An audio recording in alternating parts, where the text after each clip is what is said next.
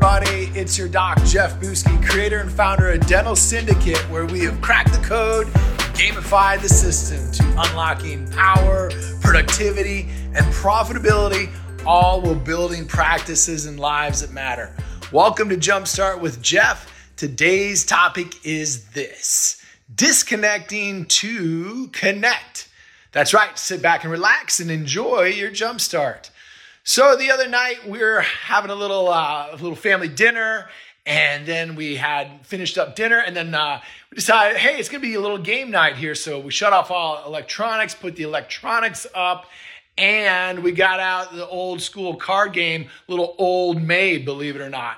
And man, we had so much fun. We played Old Maid for about, I swear, I swear to God, for about 90 minutes and we laughed so hard.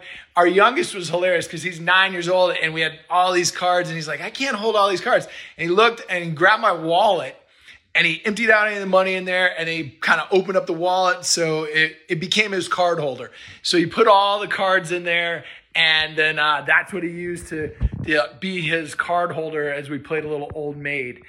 And, you know, it just got me thinking, man, we are so connected on this device that I'm talking to you about from right now. We're so connected and we have so much opportunity to connect with each other with this device, but it can also become such a disruption.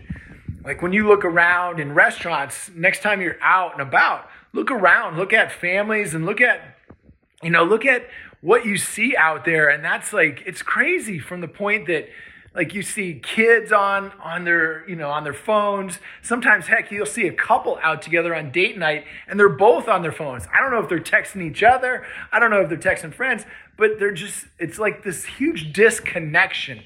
And sometimes it's so nice to be device free and just enjoying something old school. It could be as simple as, you know, being outside with the kids, throwing the football, kicking the soccer ball, or, or heck, just something as easy as taking a walk together and you know just enjoying time. What's up, Gord Chin? How are you doing?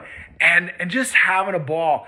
By by doing that, it allows us to get back to have this opportunity to have this powerful connection and be present. When we're present with somebody or with our family, it's one of the greatest gifts that we can give them. It's our time. It's something of value that we're creating to be able to give away. So, I used to have this really, really awful habit. I would come home from work, from working a day in the practice. You know, my mind is still racing from patients and things that I've done for the day or managing team members and, and everything there. And, you know, I'd be on the phone as I'm walking in the door.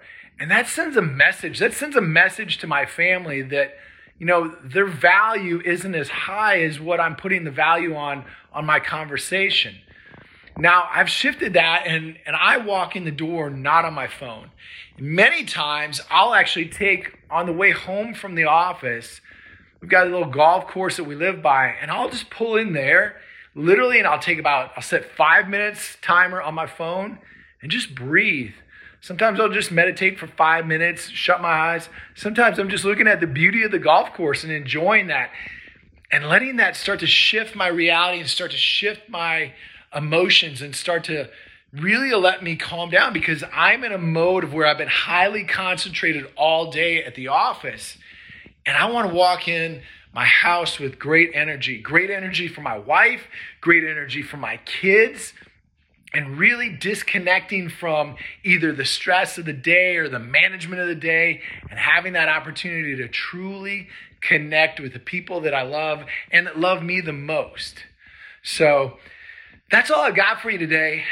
I'd love for you guys to give us some feedback. What are ways that you choose, especially with your family and your friends and loved ones, what are ways that you choose to disconnect in order to connect?